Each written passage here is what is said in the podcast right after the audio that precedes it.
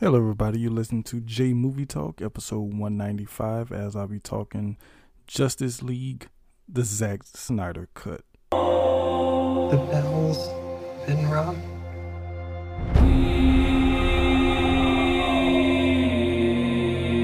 Out in the dark, among the stars, the god is dead. I had a dream. Almost like a premonition. I think there's an attack coming. My lord, this world will fall. I need warriors. I'm building an alliance to defend ourselves. How do you know your team's strong enough? If you can't bring down the charging bull, then don't wave the red cape at it.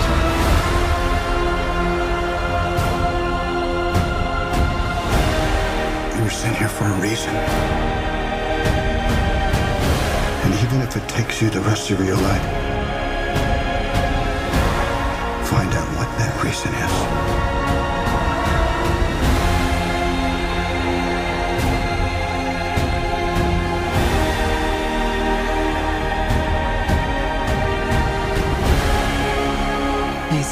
Of heroes would never come again.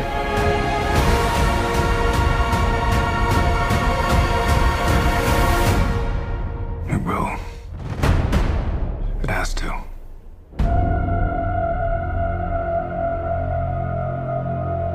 We live in a society where honor is a distant memory. Isn't that right? Hey, what's going on, everybody? I am back uh, for episode 195. Um, so, as I said in a previous episode, I was saying, you know, that I was thinking about doing a reaction to Zack Snyder's version of uh, Justice League. Uh, and here we are. Um, I watched the movie, watched all four hours of it um, in one day, actually. The day it was released, uh, March 18th, actually. Uh, since I had the day off, I had four hours to kill, really, um, and everything. And just to get a few things out of the way before I get into talking about some of the things that kind of stood out to me, is that I enjoyed it. Um, I actually tweeted out that there, I don't think there's any real gray area for how people feel about the movie. It's either you like it or you don't like it. Um, and fortunately, fortunately enough for me, um, a lot of the people that I seen talking about, at least on my timeline and whatnot, they liked it. Um, and a few other podcasts that I listened to or whatnot, general consensus, they like it.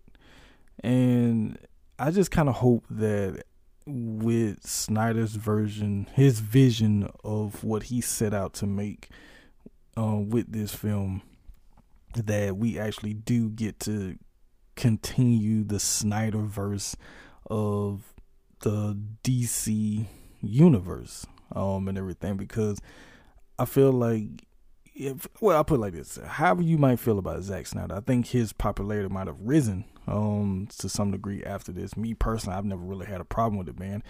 Um I enjoyed um his version of Dawn of the Dead.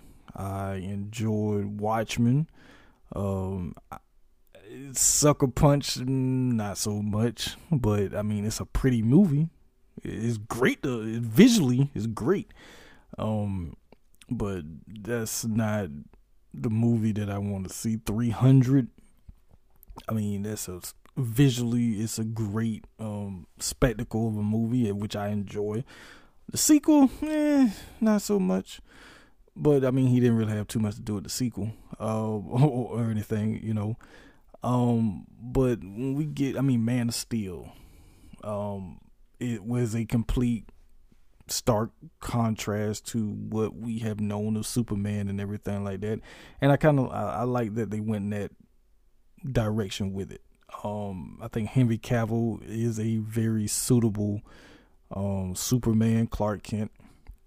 Um, he kind of fits into that mold somewhat ish of what Christopher Reeves was, just with a bit more of a darker personality or whatever they're trying to go with. Have him be a little bit more brooding and everything, um, or whatnot. But to talk about this movie, I mean, we have to go back, of course, to 2017 when the theatrical version was released, and even though Zack Snyder got directing credit for it, that was not his movie, and a lot of people knew it was not his movie. Um, that was Joss Whedon's uh, version, his vision of what he felt it should have been, and he completely mucked up what Zack Snyder had set out with Man of Steel, um, Batman versus Superman, um, and everything. And he, I don't know what was in his thinking, but I have to say that I'm glad that they got Whedon out of it and they actually allowed Zack Snyder to, you know, put his vision of what he set out to make. Whether you, and, and once again, this is whether you like him or not what he set out to make is what we saw for these four hours. And you, as a, as anyone that is creative or artistic or anything like that, you can't knock anybody for having their vision be shown, um, in a way, you know, whatnot. Whatever they set out to make, it was allowed to be seen. And you can't, like I say, you can't knock anybody for that, whether you like the movie or not. You can't knock someone for having a vision, setting out to achieve that goal, and actually letting that, letting the finished product of what they wanted to be shown be seen, and that's what we got with this movie. So once I say it again, whether you like him or you don't like him, his vision was given to us finally. Henceforth, why the hashtag of release the Snyder Cut had become such a huge you know, it was probably one of the biggest things on social media for the last few years because people wanted that.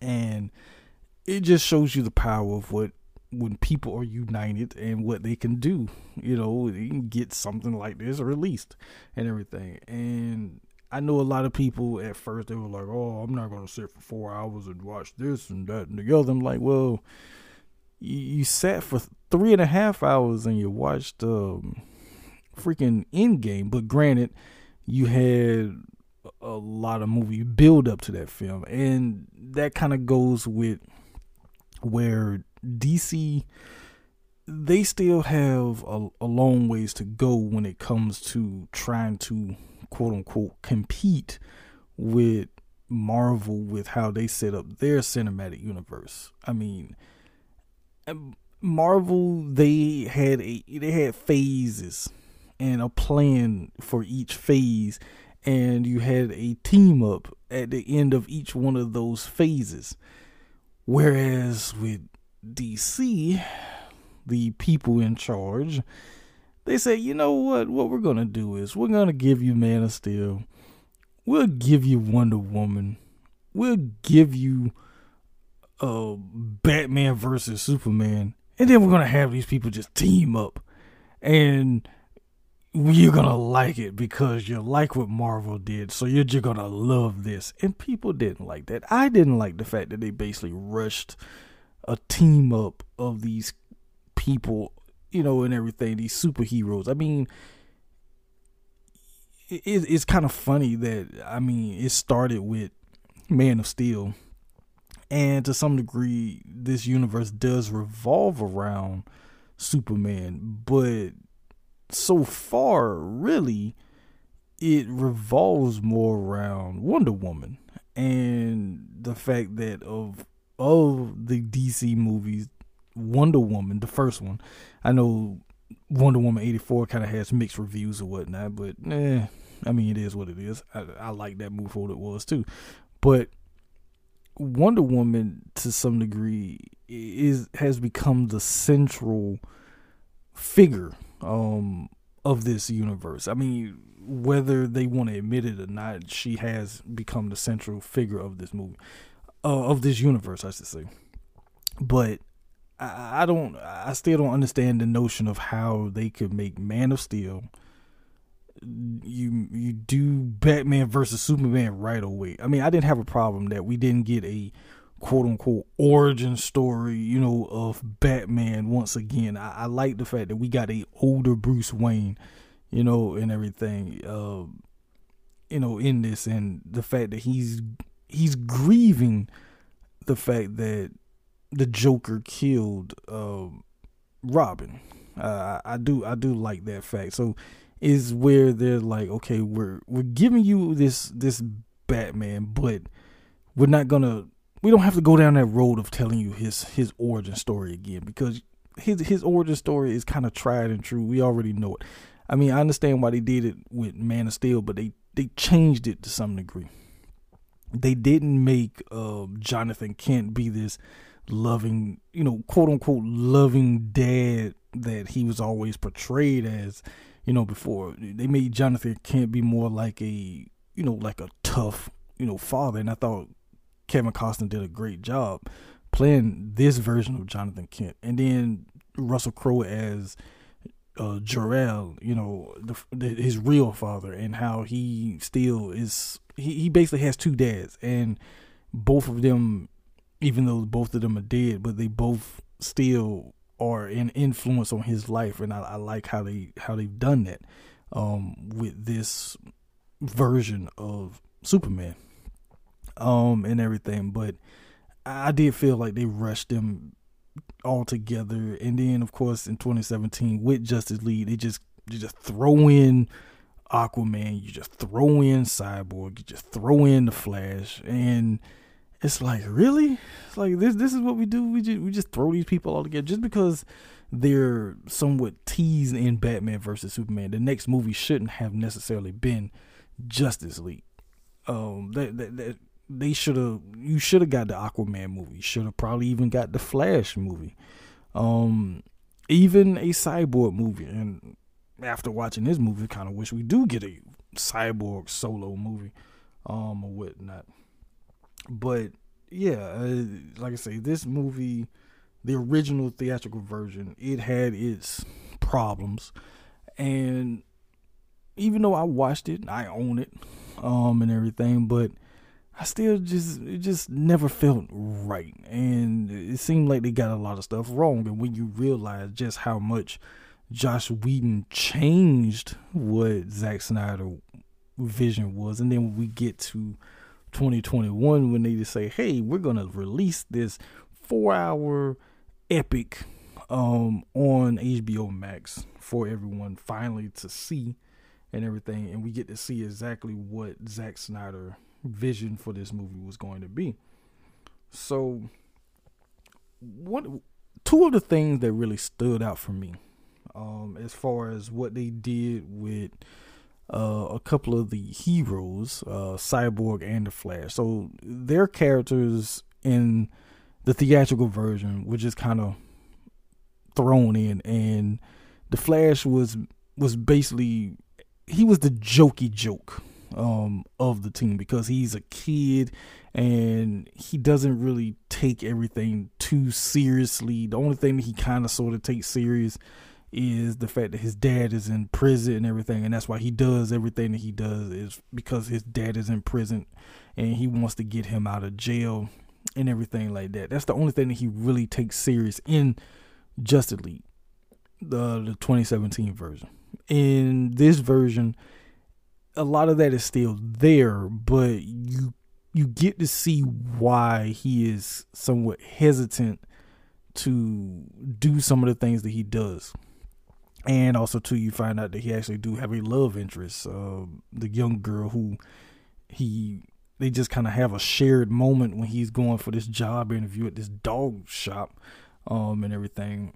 And you know they have a shared moment. They look at each other and she goes to drive off. And because this asshole in this damn truck uh, who's eating a hamburger, he drops this thing on the floor, and it's like that thing could get dropped on the floor of a of a of a truck, uh, I mean, that thing is done. Uh, you know, just just leave it be. Like, hey man, I just have to chalk this up to a loss, and you know, maybe I just stop at another place, another burger joint, get another burger or something like that. But I'm not gonna be, oh, I'm driving. Let me see if I can reach down and grab this thing, cause or whatnot, and get into this crazy accident. And I do like the fact that they show just how strong and powerful the Flash really is because when he takes off to save her, the fact that he, the force of him running, he literally runs out of his shoes. And when he breaks the glass, he doesn't break the glass by running through it.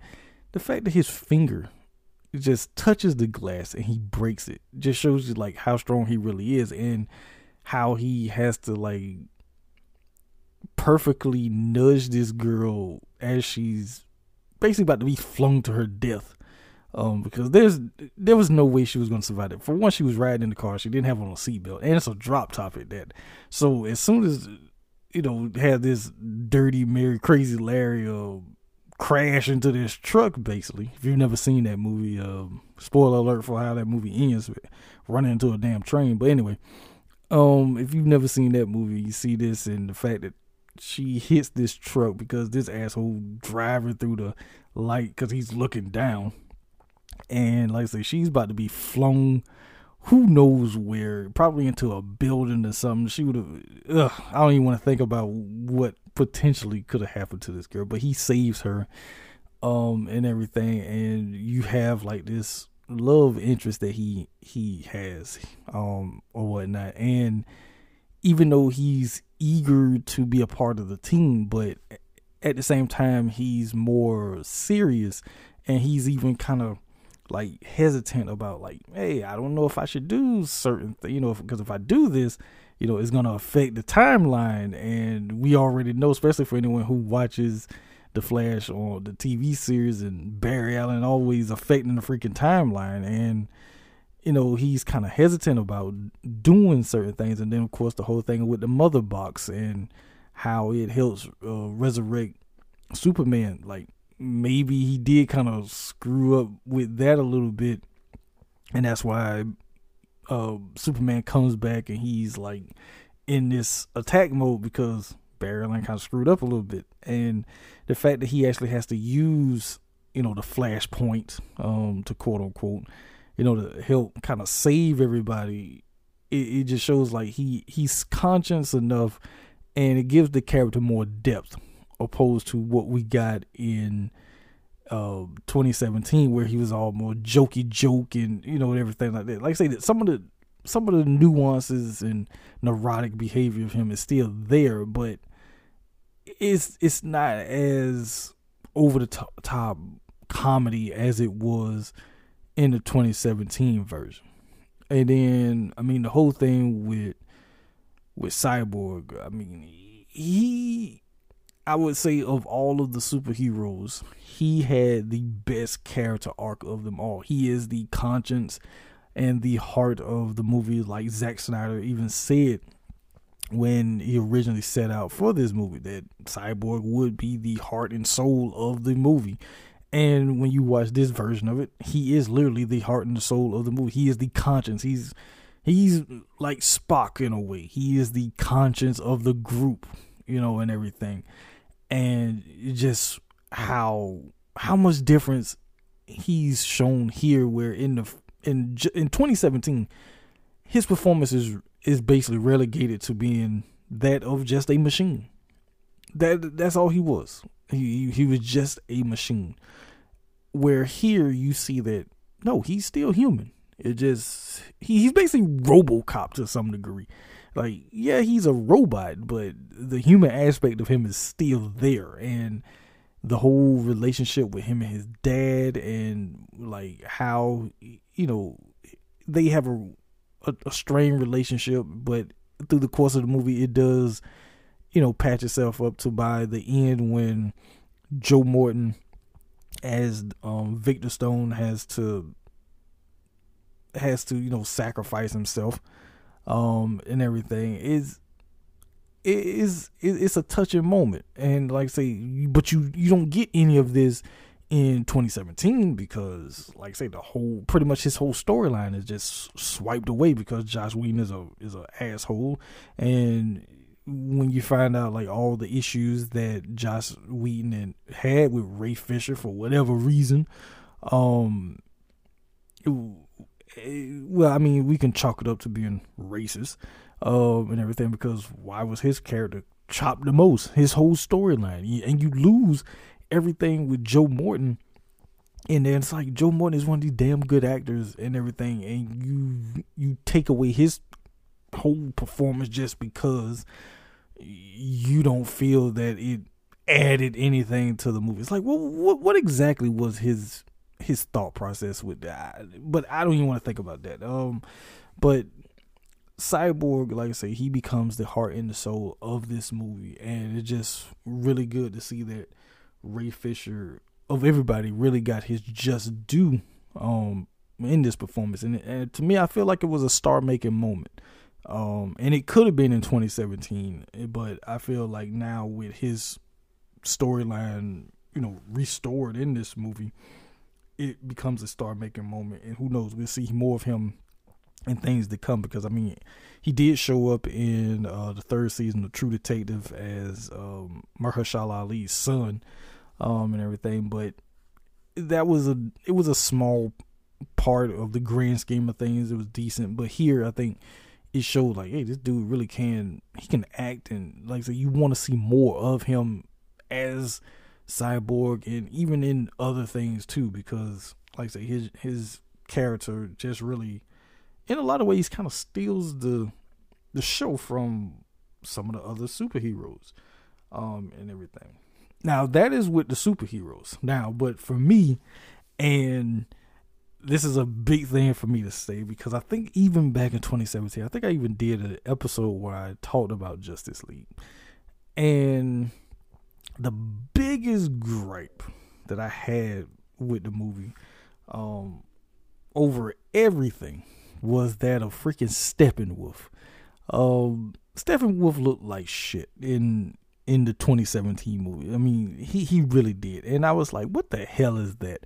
And I was always pissed at how he looked and just like why why of, of all the the villains they could have went with why did they go with steppenwolf um and everything but then when we come to 2021 and the restored Zack Snyder version and you see that steppenwolf got this new and improved body armor it ain't that black oil looking shit that he had on.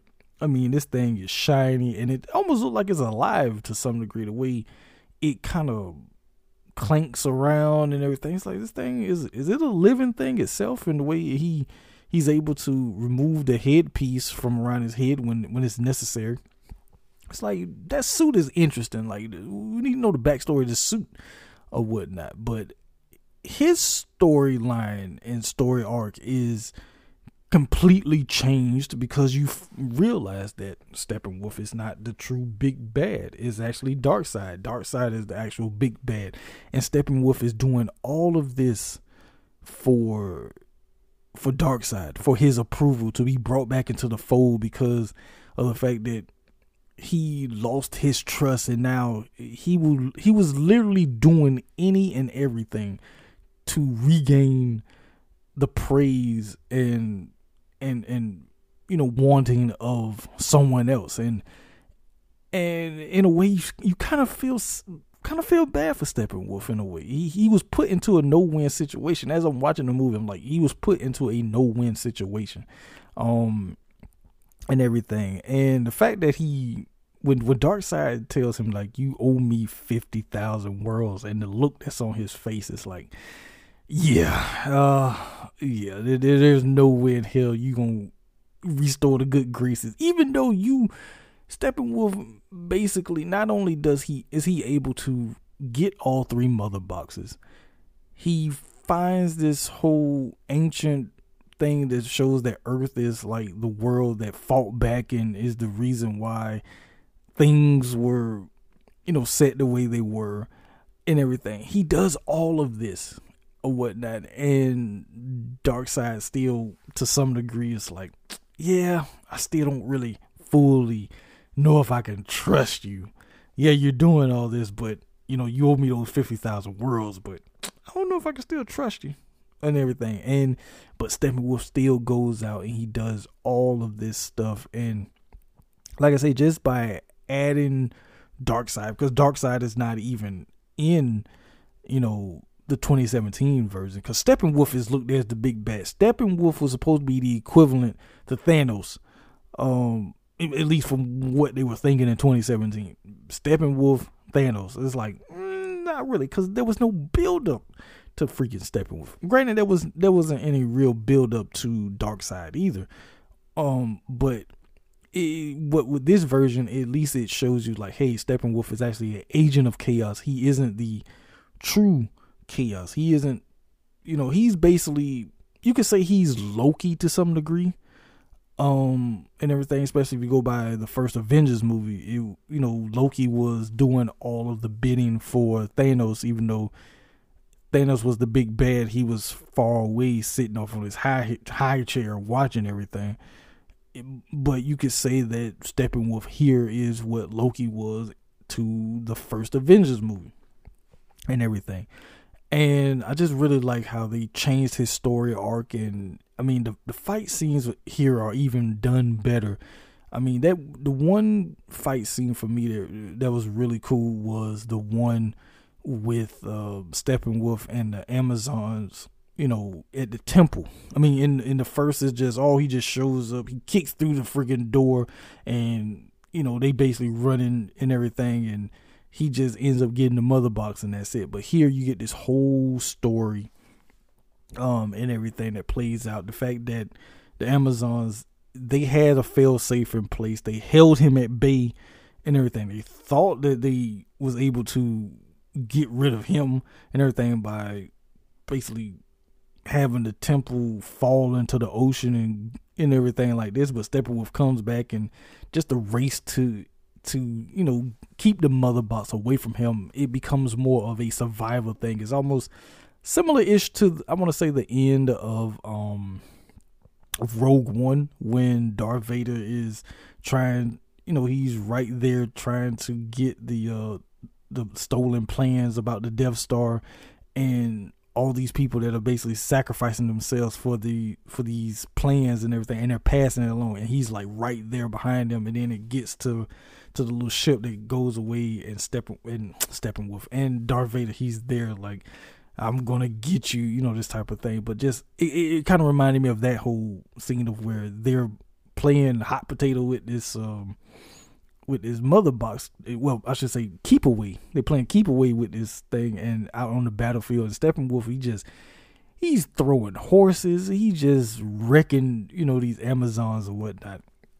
And then you think thinking like, is the mother gonna die at this point? Like they could change that. I mean, yeah, we we saw a little bit of her in Wonder Woman eighty four, but at the same time, this is before you know eighty four is before um Justice League happened. So are they gonna kill her off here? Possibly. You know, it was it was kind of looking like that. But then when you see the the freaking horde come from you know off the horizon and everything and stepping with like, all right, I'm out of here, you know, type of thing or whatnot. But there was a, a, a chance there where we thought like, are they gonna kill Connie Nielsen off and everything and whatnot? Because then that probably would have enraged Diane even more. Um, and everything. But yeah, I just really enjoyed like how they redid his whole storyline because in Justice League, the 2017 version, it's like I don't give a damn about no Steppenwolf. I mean, I really hate it. I always had this thing when I talked about Steppenwolf. Now, not so much. Not so much with talking about Steppenwolf. I actually, you kind of like I say, you feel bad for him. Um, in a, in, in some some ways. Um, so one thing that they decided to do with this. I mean, of course, it's four hours long, but the way it is shown is if, oh, well, you don't really have to sit and watch the whole four hours. You can break it up into parts if you want to. And to even let you know that you can do this, there are title cards after each hour. So if you just want to watch one hour, you could watch one hour. If you want to watch two hours one day and then two hours another day, you could. So I did like the aspect of that, and, that kind of went to show like, hey, you know, want you to see this. If you don't feel like sitting for four hours and watching this, you don't have to. You can break it up and watch it. You can watch it either as a four as four episodes, or you can sit and watch it as you know as a long freaking movie, or you can break it up into parts. However you want to do it, as long as you watch it. That's basically what I got from them, you know, with the whole title cards and everything like that. Um, so we do get the introduction of Darkseid, um, here as the as he's the Thanos really um, you know, and everything. He's in a faraway place, and as I talked about, where Steppenwolf is doing all the bidding for him to, you know, get back on his good side and everything like that. But then, too, another character that get introduced here, where even though this actor has been around since Man of Steel, but we didn't know that he was this particular character, and I'm talking about the character of Martian Manhunter. Um, he shows up uh, a few times throughout, and it kind of gets you to think like, well, okay, the fact that Harry Lennix has been a part of everything since Man of Steel, and he's playing Martian Manhunter, and the fact that this character can shapeshift into anybody, who else possibly has he transformed into? and has probably given someone some advice to do something. Because what makes you think about that is the scene where um, he goes to see well as as Martha goes to see Lois to get her kind of, you know, get her head back on straight. And you realize, like, oh, it's him actually pretending to be Martha. So it's like, well, who else is he probably pretended to be? Could he have could he have possibly pretended to be Jonathan Kent on the mountain when Superman, you know, right before he goes to take flight? Could that have been Martian Manhunter pretending to be Jonathan Kent and everything? Could he have pretended to be Jor-El, you know, talking to um to Superman or whatnot? Who knows what like his little influence has been throughout this universe, and it makes you wonder it, it really does. And just by the introduction of him now, it's like, well, will we get more of him? And that's one of the reasons why I hope that we continue with this Snyderverse of the DC characters because now it seems like the balance has been restored to some degree where okay this universe can actually work when done right and by making little things you know turn into bigger things which is one of the things that made Marvel a success is because oh we can take something small in this movie and then we expand on it in the next movie or even the movie after where with DC it was like man I think we're gonna just kind of cram everything in here and we're just gonna throw stuff at the wall and you're gonna like it because you like what Marvel did so you're gonna like this and it's like no you like the build up. Yes, you like each individual movie, but you like the Easter eggs and the build up to the bigger things. And I feel like with this version, we get some of those Easter eggs. We get some of the little things that potentially get built up to bigger things, and that's what you want more of. So, hopefully, hopefully, we'll get that with if they decide to continue. And I don't see any reason why they would not decide to continue on with this version of what we got, especially when you have so many people who actually watched the thing and actually liked it. Why would you not want to continue this? Makes no sense. But this is Warner Brothers that we're talking about, so they they they find ways to screw up. So uh, before I get out of here, uh, I do want to talk about this extended epilogue that we get to see where we get the original ending where Lex Luthor is where Lex Luthor is, you know, on his boat and then Deathstroke he shows up and we get a little bit more of an extended scene of them talking and whatnot. And then it goes off into these the apocalyptic alternate reality dream world of what Batman always finds himself in. And is Batman, is Deathstroke, is Mera. Um, it's also uh, Cyborg and the Flash, and basically it's still this whole thing of where Bruce Wayne Batman he has he has the the vision that Superman is still going to be this ultimate evil for whatever reason. And they're planning to go on this whole attack thing. And then the whole thing with the Joker. He knows exactly what it's like to lose someone he loves. Be very careful with the next thing you say. Isn't that right? Batman. Now, how many dead eyes can you look into before you die inside yourself? I've been dead inside a long time. You don't want to kill me. I'm your best friend. You need me to help you undo this world you created by letting her die. So, as usual, I'll be the bigger man. A truce, Bruce. But all you have to do is tear it in half, and I'm happy to discuss with you in any way you like why you sent a boy wonder to do a man's job. Because when I held Harley Quinn and she was bleeding and dying, she begged me that when I killed you, and make no mistake, I will fucking kill you, that I do it slow. But he looks completely different. He doesn't look the same way he looked in Suicide Squad. You know, he has the long hair here and he doesn't have the tattoos. He doesn't have, you know, the gold grill and everything like that. And just the little back and forth that we get between the two of them here, I actually do like this version of Jared Leto's Joker better than the Suicide Squad version, um, or whatnot. And it was interesting to see him like he's supposed to be a part of this group and it's like how does he how is he going to factor into everything because once again one thing about these dreams of bruce's is that they do kind of shed light on aspects of what we're going to get to see you know down the road to some degree and we find and through conversation we find out that basically superman killed wonder woman and he also killed aquaman henceforth why they're not in the dream um, and everything. And then Bruce he wakes up, and that's when we get the whole conversation where he's greeted by who at first you think, why is Superman coming to see him and everything? But it's not Superman. It's actually Martian Manhunter, and he's basically letting him know, like, hey, yeah, I'm here,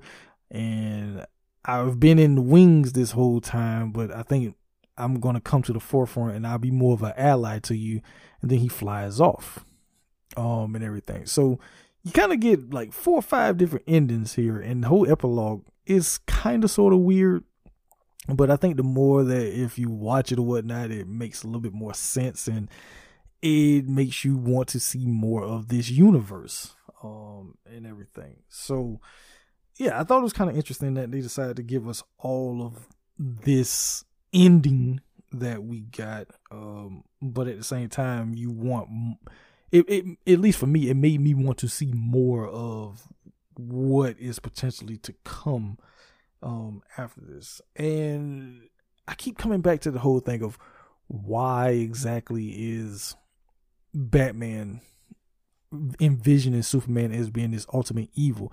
And of course it's the whole thing about whether or not the fact that he was resurrected by using the mother box does that open him up to chance to be somewhat controlled by Darkseid.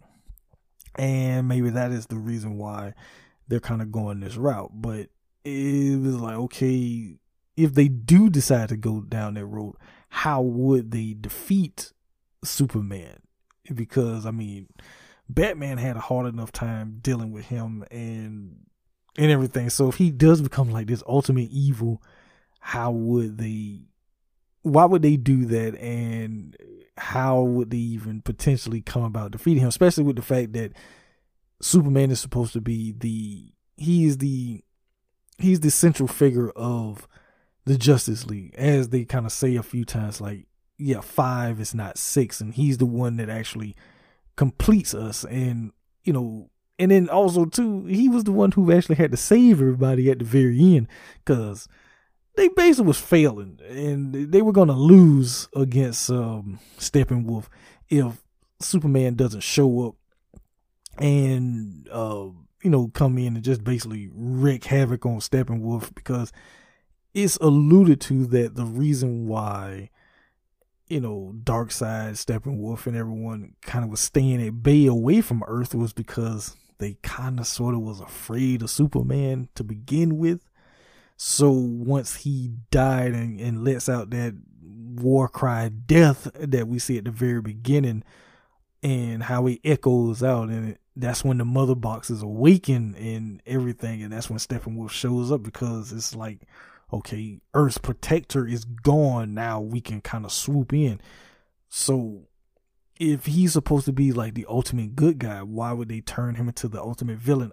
And like I say maybe it's just Bruce having these weird premonition dreams that some of it comes to truth but most of it is not really the truth. And maybe he's project he's projecting that that Superman is the ultimate evil, but what is is really Darkseid is the one that's coming and that's going to be taking over, trying to take over everything, and that's what he's actually seeing. But he's just manifesting it in that it's an alien, and the only alien that he really knows is Superman. So he sees Superman as the ultimate evil, in a way. At least that's how I'm looking at it. But yeah, so um I mean, I didn't want to get on here and kind of talk about everything of the four hours. I just wanted to talk about a few things that really stuck out to me about this Justice League Snyder's cut and everything. I really enjoyed it for what it was. Um, and I want to see more of this universe uh, and everything. And hopefully, we do get a continuation of this because I mean, we are supposed to get an Aquaman 2. I'm pretty sure we'll get a Wonder Woman 3. Um, don't know if we'll ever get a Batman solo movie in this universe because we're getting the Batman with Robert Pattinson next year. Um, might get another Man of Steel movie. I mean, now there's like open possibilities. I mean, we are getting the Suicide Squad, which is now kind of getting into that same spot as what Justice League was because now it's kind of getting started of what we want a we want the David Ayer cut of Suicide Squad. And yes, we're getting the Suicide Squad, but people want wants Ayer's version of the first Suicide Squad, which actually fits in line with this with the whole Snyderverse Justice League. So the fact that they that Warner Brothers kind of screwed up with not one but two movies, um, is you know getting their hands all in it and just kind of changing everything up and making it be more cookie cutter to to some degree and, and giving all the jokes or whatnot.